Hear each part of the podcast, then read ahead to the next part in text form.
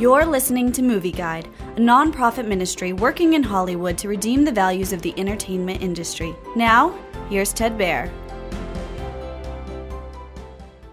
Goodnight Oppy is a documentary about two computerized Mars rovers that NASA launched in 2003.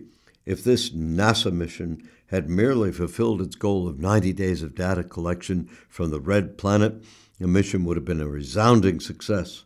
However, Spirit ran for almost six years, and Opportunity lasted an astounding 15 years, outlasting many of the humans who oversaw the mission at the Jet Propulsion Laboratory in Pasadena, California.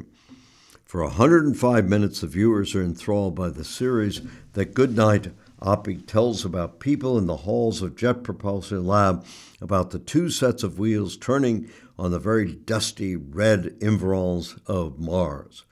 Masterful editing of the newsreel footage, engaging interviews with the ground crew of Mission Control, and lifelike animation of the rovers on Mars all work together to tell those inspiring, enthralling, real life stories.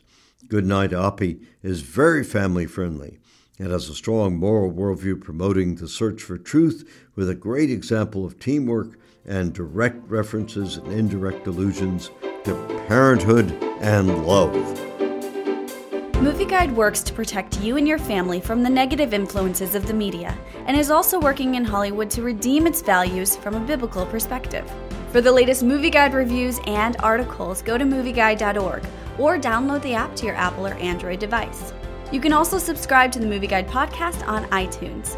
Support Movie Guide's mission to transform the culture by redeeming the media.